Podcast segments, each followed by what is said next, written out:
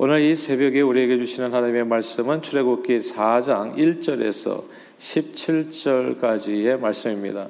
우리 다 같이 한 목소리로 합독하시겠습니다. 시작. 모세가 대답하여 이르되 그러나 그들이 나를 믿지 아니하며 내 말을 듣지 아니하고 이르기를 여호와께서 너에게 나타나지 아니하셨다리이다. 여호와께서 그에게 이르시되 내 손에 있는 것이 무엇이냐 그가 이르되 지팡이니이다. 여호와께서 이르시되 그것을 땅에 던지라 하심에 곧 땅에 던지니 그것이 뱀이 된지라. 모세가 뱀 앞에서 피하매 여호와께서 모세에게 이르시되 내 손을 내밀어 그 꼬리를 잡으라. 그가 손을 내밀어 그것을 잡으니 그의 손에서 지팡이가 된지라. 이는 그들에게 그들의 조상의 하나님 곧 아브라함의 하나님 이삭의 하나님 야곱의 하나님 여호와가 내게 나타난 줄을 믿게 하려 함이라 하시고 여호와께서 또 그에게 이르시되 내손 을 품에 넣으라 하심에 그가 손을 품에 넣었다가 내어 보니 그의 손에 나병이 생겨 눈같이 된지라 이르시되 내 손을 다시 품에 넣으라 하심에 그가 다시 손을 품에 넣었다가 내어 보니 그의 손이 본래의 살로 되돌아왔더라 여호와께서 이르시되 만일 그들이 너를 믿지 않으며 그 처음 표적의 표징을 받지 아니하여도 나중 표적의 표정을 믿으리라. 그들이 이 두 미적을 믿지 아니하며 내 말을 듣지 아니하거든 너는 나일강 물을 조금 떠다가 땅에 부으라. 내가 또 나일 강 물이 땅에서 피가 되리라. 모세가 여호와께 하려되 오 주여 나는 본래 말을 잘하지 못하는 자니이다. 주께서 주의 종에게 명령하실 후에도 역시 그러하니 나는 입이 뻣뻣하고 혀가 둔한 자니이다. 여호와께서 그에게 이르시되 누가 사람의 입을 지었느냐? 누가 말 못하는 자나? 못 듣는 자나? 눌방자나? 맹인이 되게 하였느냐? 나 여호와가 아니냐? 이제 가라. 내가 내 입과 함께 있어서 할 말을 가르치리라. 모세가 이르되 오 주여 보낼 만한 자를 보내소서. 여호와께서 모세를 향하여 노하여 이르시되 레위 사람 내 형 아론이 있지 아니하냐? 그가 말 잘하는 것을 내가 아노라. 그가 너를 만나러 나오나니 그가 너를 볼 때 그의 마음에 기쁨이 있을 것이라. 너는 그에게 말하고 그의 입에 할 말을 주라. 내가 내 입과 그의 입에 함께 있어서 너희들이 행할 일을 가르치리라. 그가 너를 대신하여 백성에게 말할 것이니 그는 내 입을 대신할 것이요 너는 그에게 하나님 같이 되리라. 너는 이 지팡이를 손에 잡고 이것으로 이적을 행할지니라 아멘. 언젠가 어, 평소에 알고 지내던 목사님께 이런 간증을 들었습니다. 교회 성도님 가운데 한 분이 몸이 불편해서 병원에 가서 이제 진단을 해보니까 어, 때가 늦었다는 거죠. 말기암이었습니다.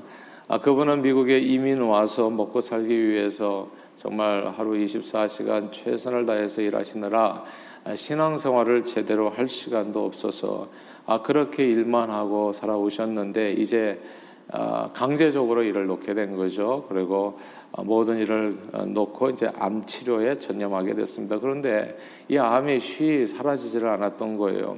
어느 날 이제 목사님과 함께 병원에 동행한 후에 집에 이제 목사님이 이제 모셔다 드리게 되어졌는데 그 자동차 안에서 그분이 말씀하셨답니다. 암과 실험하면서 가장 후회되는 일은 평소에 목사님께서 그렇게 이분을 만날 때마다 썰목자로 한번 섬겨 주십사 이렇게 권하셨는데 그 일을 한번 못한 것이 너무나 아쉬워서 암에서 회복되면 썰목자로 섬기겠습니다 약속했습니다. 그리고 며칠 후에 그 약속을 지키지 못하고 끝내 이제 눈을 감으셨다 했어요. 이제 그 간증을 하시는데 참 이렇게 어, 마음이 참 이렇게 슬프더라고요. 어, 안타깝고 음, 건강은 건강할 때 지켜야 되는 것처럼 주님께서 맡겨주신 사명도요 한 살이라도 건강할 때 그때 할 수 있습니다. 성경이 이렇게 얘기하잖아요. 한 번 죽는 것은 사람에게 정하신 것이요 그 후에는 심판이 있다고요. 사람은 누구나 다 죽거든요. 그러나 그 후에는 내 삶에 대해서 반드시 하나님의 어, 그 심판이 따르게 됩니다. 썩지 아니할 영광을 위해서만 썩을 썩어버릴 영광을 위해서만 인생을 다 들여서 아, 그렇게 아, 살았던 사람들은 결국 썩어질 것을 거두게 되겠죠. 그러나 썩지 아니할 영광을 위해서 자신의 삶을 드린 사람은 아, 그날에 정말 기쁨으로 영원한 상급을 받아 누리게 될 겁니다. 그러므로 어쩌면 인생이라고 하는 것은 그 죽음을 준비하는 과정이 아닌가라는 생각이 들어요. 120년이잖아요. 120년의 이 짧은 순간이 어떻게 보면 찰나와 같이 지나가는 내 인생의 영혼을 결정하는 거 아니겠습니까? 그래서 그 영혼을 어떻게 보낼 것인가 영혼이라고 하는 것은 뭐 이렇게 감이 잘 오지를 않아요. 영혼이 산다는 것. 그러나 지금 짧은 인생을 투자해서 나중에 거두는 것이 그렇게 어마어마하다 생각한다면 인생이라고 한다는 것은 어쩌면 죽음을 정말 준비하는 과정일 수 있습니다. 여러분들은 어떠신가요? 잘 준비하고 사시는지요? 인생은 나를 위한 것이 아니라 하나님을 위한 것입니다. 이게 중요하니까 자꾸 반복하게 되어지는데 인생은 나를 위한 것이 아니라 하나님을 위한 겁니다. 이 지금 이 statement를 잘 소홀히 생각하신다면 정말 주님 앞에 서게 됐을 때 나중에 후회해도 정말 소용이 없는 그런 안타까운 일이 있을 거예요. 인생은 나를 위한 것이 아니라 하나님을 위한 것입니다. 원래 그렇게 인간이 지음을 받았지요. 하나님의 영광을 위해서 하나님의 형상을 따라서 정말 예배자로. 그래서 인생의 목적이 무엇입니까? 하나님을 영원히 즐거워하면서 그분을 예배하는 것 아니겠어요? 이것이 사람의 목적이라고요. 내가 이 땅에 사는 이유고요. 그리고 하나님을 위해서 살게 되면 이게 놀라운 일이 벌어지게 되는데 내 모든 형편 잘 아시는 그 주님께서 내 모든 필요를 다 채워 주시는 겁니다. 그러므로 예수님께서는 너희는 먼저 하나님의 나라와 의를 구하라. 이게 무슨 뜻이겠어요? 하나님을 위해서 살아라라는 뜻이죠. 그러면 이 모든 것을 너희에게 더하여 주시리라 약속하셨습니다. 그런데 우리는 종종 인생의 우선순위가 아니라 목적이 바뀔 때가 있어요. 인생은 나를 위한 것이다. 그리고 하나님도 나를 위한 것이다. 이렇게 생각하는 거죠. 나를 위한 하나님을 가리켜서 우상이라고 부르는 겁니다. 사람들은 새긴 우상을 만들어서 나를 섬기는 신을 만드는 거죠. 그 앞에서 비는 겁니다. 돈 몇 푼 쥐어주고 빌면은 그 신이 나를 축복해 주는 거고 나는 내 마음대로 살아가는 거예요. 그러나 저와 여러분들이 믿는 하나님은 하나님을 위해서 사는 겁니다. 성경에 어떻게 살라는 얘기가 다 나와 있어. 그리고 그 말씀에 따라서 살아가면 하나님께서 내 모든 필요를 채워주시는 것이죠. 인생은 정말 이 우선순위가 아니라 누구를 위해서 살 것인가 목적이 분명해야 됩니다. 그런데 이 목적이 거꾸로 돼 가지고 먼저 나를 위해서 살고 혹은 여분의 시간이나 그리고 재능이나 뭐 재물이 남으면 주의를 생각해 보게 된다면 어떻게 되겠어요? 근데 실제로 인생을 살아가는 사람들, 교회 다니는 사람들을 포함해서요. 이렇게 사는 사람들이 생각보다도 적지 않은 것입니다. 그러니까 주님을 믿는데 이게 기복 신앙이 딴 게 아니에요. 인생의 목적이 거꾸로 돼서 하나님을 섬기면 그게 딱 기복 신앙이 됩니다. 그러니까 내가 중심이 돼 가지고 나를 위하는 신으로서 예수 이름을 부르면 그 예수 이름을 부르는 그 모든 신앙의 내용이 기복 신앙이 되는 겁니다. 나를 위한 신앙이라는 뜻이죠. 인생은 그런데 나를 위한 것이 아니라 하나님을 위한 것. 그럼에도 불구하고 우리는 하나님을 위해서 살지 않습니다. 왜냐하면 먼저 항상 나 자신을 먼저 두다 보니까 이렇게 되는 거예요. 인생은 늘 나 먹고 살기에도 바쁘고 모자란 것 아니겠어요? 그래서 하나님 섬기는 것을 뒤로 미루게 되면 결국 죽을 때까지 아무것도 하지 못하게 됩니다. 결국 죽을 때까지 아무것도 못해요. 이, 이 우선순위 목적이 바뀌게 되면요. 사람들이 주의를 부탁하잖아요. 이런 이런 일을 같이 섬기십시다 했을 때 사람들의 선뜻 나서지 못하는 이유가 있습니다. 첫째는 자신이 무엇을 할 수 있는지 잘 모르고요. 둘째는 자신이 무슨 일이든 주의 일에는 재능이나 능력이 없다고 생각하는 겁니다. 그리고 또 참고로 말씀드려요. 아, 우리 교회는 은퇴를 없었어요. 사역으로 바꿨어요. 이게 이유가 있었어요.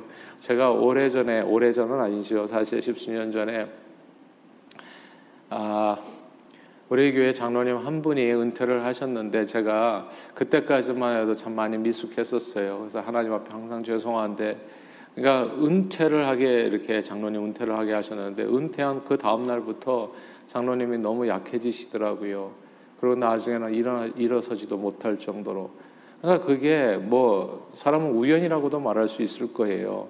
근데 그게 아니더라. 사람들은 어떻게 보면 은퇴하는 그 날만을 기다려요. 쉬고 싶어서. 그러니까 세상적으로는 쉬세요. 세상적으로는 잡도 좀 이렇게 일도 이렇게 은퇴라는 게 있잖아요. 그러나 주의 일에는 쉬는 게 없습니다. 그거를 딱 쉬는 순간에 나는 이 세상에 살아 있을 이유가 없어져요. 그러면 하나님의 부르심에 따라서 가야 돼요. 시간 낭비거든요.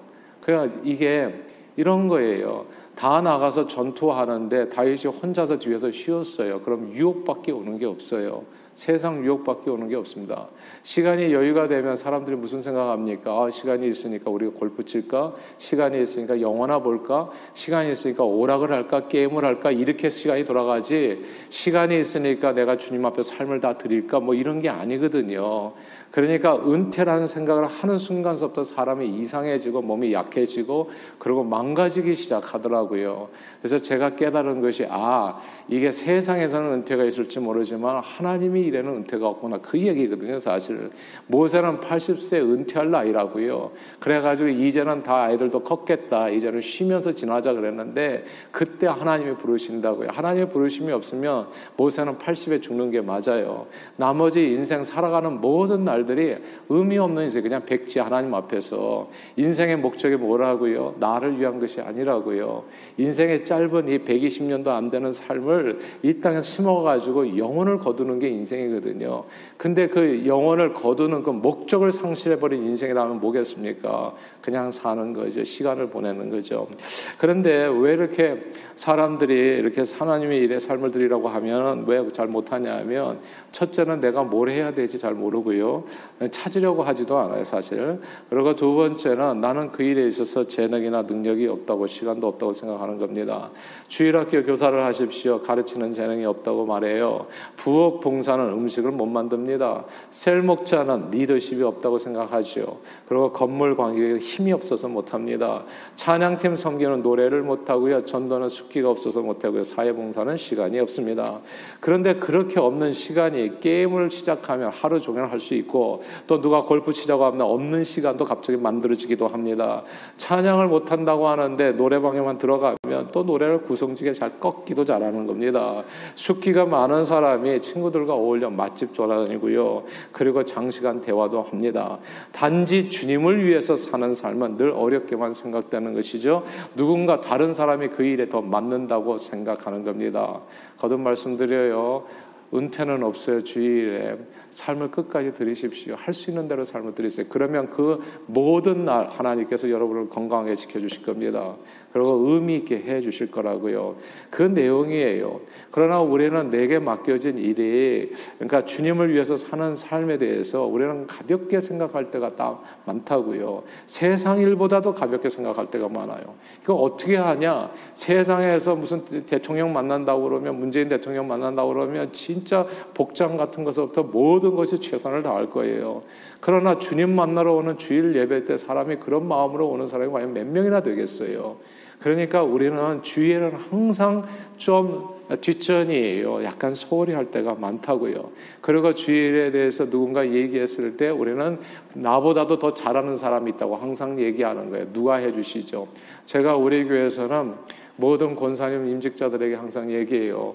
반드시 여성교회 회장을 하시고 저기 그다음에 아, 권사회 회장을 하시고 돌아가면서 다 하십시오.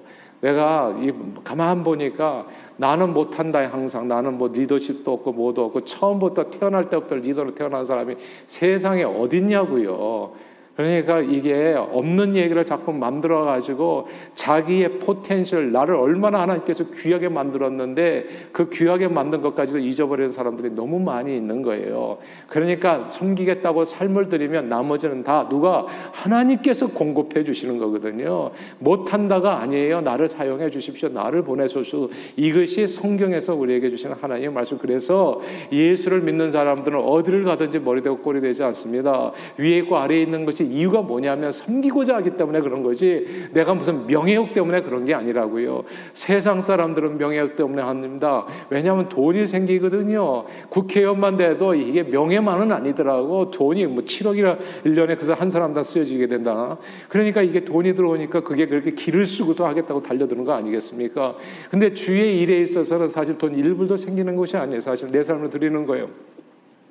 true 리더십은 그러기 때문에 사실 교회에 있는 거예요. 근데 진짜 리더십은 안 하겠다고 하더라고 다들. 내 삶을 시간을 드리고 물질을 드리는 것은 그러니까 그건 다 뒤로 물려. 그게 겸손이 아니에요. 가만 들어보니까요. 이런 내용이 있는 거예요. 그러니까 보낼 자를 보내라고 그런 일은 나는 안 하겠다는 거예요. 예. 오늘 성경 말씀입니다. 우리 다 같이 13절 같이 한번 읽어볼까요? 4장 13절 말씀입니다. 시작. 모세가 이르되 오 주여 보낼 만한 자를 보내소서. 아멘. 저는 모세가 왜 이 얘기를 했는지를 이해가 돼요. 저는 지금까지 목회가 제가 1995년부터 담임 목회를 시작했으니까 어, 거의 25년이 넘나 26년째인가요? 저는 숱하게 들었어요 이 얘기를. 주의 일에는 보낼 만한 자를 보내소서 다들 그러더라고요. 모세와 어쩌면 그렇게 다 똑같아. 세상 일에는 길을 쓰고 그냥 이 서로 대통령 안 시켜줘서 난리잖아요. 한국 대통령은 참 위험한 자인데도 불구하고 그거 하겠다고 다 난리잖아요. 안 시켜줘서 그렇지. 근데 주의 일에서는 항상 누구나 다 그래. 보낼 만한 자를 보내줬어요.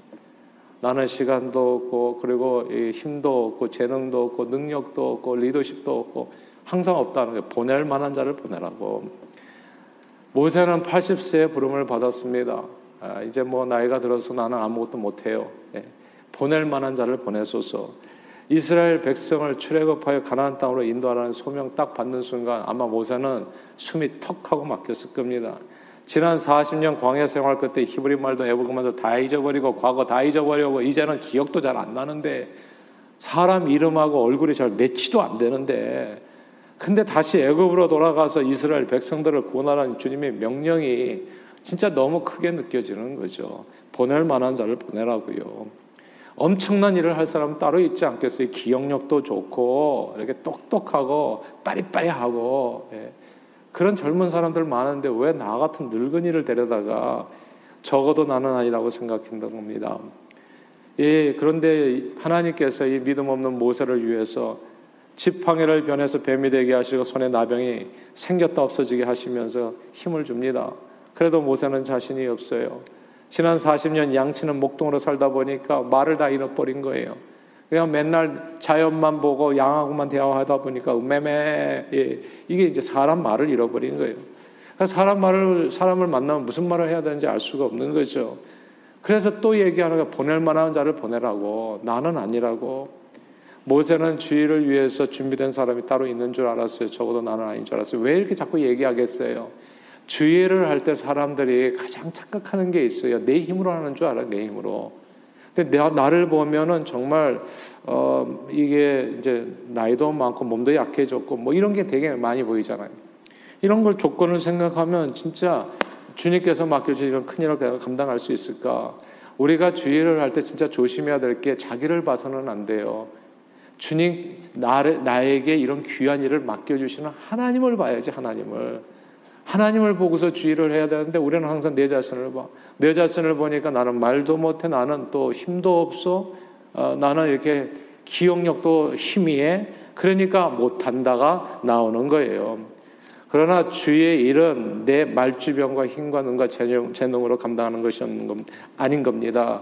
그 없는 말주변과 힘과 능력과 재능과 그리고 시간과 물질은 주일에 헌신하는 순간에 하나님의 나라와 의를 먼저 구하는 순간에 이 모든 것이 더해지는 겁니다. 하나님의 축복이 더해진다고요. 그러므로 성경은 이렇게 말씀했어요. 베드로전서 4장 11절인데요. 만일 누가 말하려면 하나님의 말씀을 하는 것 같이 하고 우리가 말을 잘 못하는 이유가 있어요. 그거는 하나님의 말씀을 하는 것처럼 안 해서 그런 거죠. 그러니까 예. 순전히 쓸데없는 말을 자꾸 하려고 하니까 말주변이 막히는 거죠. 알지도 못하는 정치 얘기하려고 하고 알지 못하는 무슨 사회 문화 얘기하려고 하다 보니까 이게 뭐 지식이 제한돼 있으니까 이게 그냥 미천이 드러나는 거죠. 그러니까 말을 하려거든 하나님의 말씀을 하는 것처럼 하고 누가 봉사하려거든 신의 힘으로 하는 것 같이 하라 말씀했습니다. 주일에 필요한 모든 재능은 하나님께서 은사로 공급해 주십니다. 이게 참 중요해요. 주일에 필요한 모든 재능은 하나님께서 은사로 공급해 주십니다. 우리 믿으시면 아멘 하십시다. 아멘. 하나님께서 은사를 주세요. 사람들이 얘기해. 나는 은사가 별로 없다. 그 얘기가 무슨 얘기냐면 나는 하나님 앞에 헌신하지 않았다는 뜻이에요. 하나님 앞에 삶을 드리면 모든 것은 하나님이 주신다고요. 그게 선물이거든요. 기프트거든요. 도구도 안 주고 하나님께서 일하게 하시겠어요? 예, 집을 지어라 도구도 안 주고 도구를 주십니다. 끌도 주시고 방패도 주시고 뭐 드라이버도 주시고 그 도구들이 뭐냐면 그게 은사인 겁니다. 고린도전서 12장에 보면 크게 아홉 가지 은사가 나와요. 그 안에 그 캐러거리 안에 주의를 하는데 필요한 모든 내용이 다 들어 있습니다. 그 세 가지 캐러거리로 나눌 수가 있는데 첫째는 아는 것과 깨닫는 것과 관련된 은사입니다. 그게 지식의 은사, 지식 지혜의 은사, 그리고 영들 분별함이 있거든요. 지식과 지혜 끝까지 여러분 주님 앞에 설 때까지 치매 안 걸리고 살기를 원하세요? 그러면 주일의 삶을 먼저 들이시고 구하십시오. 지혜와 지식과 영들 분별 분별함을 구하세요. 이게 하나님께서 주시는 은사라고요. 축복이라고. 근데 딱 끝나는 순간서부터 다 손놔버리면 어떻게 돼요? 그러면 그게 지혜가 그 사람의 필요가 없거든요. 밥 먹는 데만 필요한 거거든. 예. 그러니까 그 단순해지면 어떻게 되겠어요? 그럼 자꾸 안 쓰면은 자꾸 약해지는 거죠. 이게 첫 번째가 그겁니다. 첫 번째가 아는 것과 깨닫는 것과 관련된 은사. 둘째, 말하는 것과 관련된 은사입니다. 방언 말함, 방언 통역, 그리고 예언의 은사. 하나님께서 입을 지으셨다고요. 말하는 은사를 주시어 셋째는 능력과 관련된 은사입니다. 믿음과 병 고치는 은사 그리고 능력 행함입니다. 오늘 본문에서 하나님께서는 모세에게 능력 행함과 말 주변의 은사를 주신다고 약속해 주셨습니다. 사실 주일은 내 지혜와 능력과 내 말 주변으로 하는 것이 아니라 하나님의 공급해 주시는 지혜와 능력과 주님 주시는 말 솜씨로 감당하는 겁니다. 주일에서 그래서 내게 필요한 것이 뭐겠습니까? 그것은 주님의 나와 함께 하신다는 믿음이요. 둘째, 내 삶을 드리는 헌신입니다. 믿음과 헌신을 가지고 삶을 드리잖아요. 지금도 아름다우시지만 더 아름답게 변해요. 제가 예전에 보니까 주희, 저희 외할머니께서 한글을 뭐 옛날에는 뭐 일제 시대에 태어나신 그 이전에 태어나신 분인데 아 그러니까 무슨 한글을 누가 가르쳐 주겠습니까? 한일 합방 이전에 태어나신 분인데 그 옛날에는 다 글을 잘 모르셨어요. 근데 이 성경을 이렇게 전도하면서 글을 배우셨어요. 예. 그리고 지혜로우셔. 예. 삶을 살아가는데 지혜로워요. 그리고 끝까지 총명하셨고 건강하셨고. 근데 제가 가만 보니까 이게 삶을 하나님 앞에 드리니까 하나님께서 나머지를 다 채워주시는 거예요. 나와 함께 하신다는 믿음이 필요할 건고 두 번째 내 삶을 드리는 헌신. 세상에요. 가만 보니까 그래서 주일에 보낼 만한 사람이 따로 있는 게 아니더라고요. 성경은 우리는 모두 왕 같은 제사장들이요 그리스도의 몸된 지체로서 다 각자 주님의 몸된 교회를 섬기며 세상의 빛으로 쓰임 받을 수 있는 하나님의 사람이라고 성경은 말씀했습니다. 예수님께서는 하나님께서 자신을 보낸 것 같이 저와 여러분들을 세상에 보내신다고 했죠. 세상에 주일에 보낼 만한 사람은 따로 없습니다. 하나님은 예수 믿어서 구원의 확신을 가진 우리 모두를 세상에 보내세요. 너희는 세상의 빛이요. 여기에서 세상의 빛이 하는 사람이 있겠어요? 다 우리가 한 사람 every single person 그렇죠? 너희는 세상의 소금이다. 여기서 빠지는 사람이 어디 있겠어요? 세상의 빛, 소, 세상의 소금으로 쓰임 받기 위해서 필요한 것은 천부적인 재능이 아닙니다. 뭐 태어날 때부터 IQ 160 이딴 거 하나도 의미가 없어요. 주님의 부르심에 그냥 순종하기만 하면 되는 겁니다. 내, 나 여기 있어. 나를 보내주세요. 세상의 빛, 세상의 소금으로 쓰임받기에 조금 더 부족함 없이 하나님께서 내 삶을 드리기만 하면 재능과 능력은 하나님께서 무엇으로 은사로 선물로 공급해 주십니다. 사랑하는 여러분, 인생은 나를 위한 게 아닙니다. 나를 위한 것으로 착각하고 사시면요 나중에 진짜 슬피 울며 이를 갈미 있으리라 그렇게 이르게 될 거예요. 인생은 나를 위한 것이 아니라 하나님을 위한 것. 그리고 한 번 죽는 것은 사람에게 정하신 것이요 그 후엔 심판이 있다고 우리는 언젠가 모두 하나님 앞에 서게 됩니다. 그때 후회함 없이 주님 앞에 설 수 있도록 주님의 부르심에 늘 예수로 응답하여 쓰임 받는 주님 앞에 서는 그날까지 아름답고 건강하게 쓰임 받는 저 여러분들이 다 되시기를 바랍니다. 오늘도 주님이 공급해 주시는 그 힘과 재능과 말솜씨로 주님의 영광을 위해서 가정에서 쓰임 받으시고요. 정말 행복한 가정을 이루십시오. 서로를 섬기는 그런 자녀를 잘 양육하시고요. 그리고 또 필요하면 지혜와 지식을 구하세요. 영분별을 구하시고 능력을 구하십시오. 하나님께서 주의를 하겠다는데 가만두지 않으세요. 반드시 채워주십니다. 자녀들 다 말 잘 들으실 거예요. 걱정하지 마세요. 아이들 자기 말 안 듣습니다. 그거는 내 생각이고 나를 보면은 내 말 들을 것 같으세요. 당연히 안 듣지. 그러나 하나님을 생각해 보세요. 하나님은 능치 못함이 없어요. 바로도 꺾어주신 분인데 하나님 앞에서 꺾이지 않을 사람이 어디 있냐고요.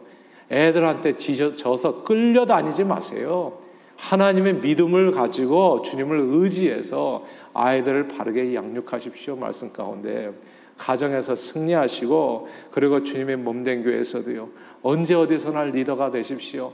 정말 저는 동상 가족들이 어디를 나가도 정말 이 세상에 나가서 빛이 되기를 원해요. 그건 동상 가족 그냥 하나님께서 주신 우리 아이덴티티예요. 크리스찬이 원래 그런 사람들이에요. 위에 있고 꼬리 되는 사람들이 아닙니다. 그러니까 그런 하나님께서 주신 그 사명을 따라서 살아가면 하나님께서 그렇게 만들어 주신 주님의 몸된 교회에서 그리고 또한 이 사회에서 존귀하게 쓰임 받는 저와 여러분들이 다 되시기를 주의 이름으로 축원합니다. 기도하겠습니다. 하나님 아버지 저희를 구원해 주실 뿐만이 아니라 천사도 흠모할 만한 이 사명 주셨어요. 주의 영광을 위해서 살 수 있는 기회를 허락해 주심을 감사합니다. 늘 주님의 부르심에 감사한 마음으로 응답하여 주님이 주시는 놀라운 은사들로 맡겨진 사명을 충성되게 감당하는 저희들이 되도록 축복해 주옵소서. 오늘도 주님을 위해 많은 것을 남겨 죽음을 준비하는 슬기로운 저희 모두가 되도록 인도해 주시옵소서. 예수 그리스도 이름으로 간절히 기도하옵나이다. 아멘.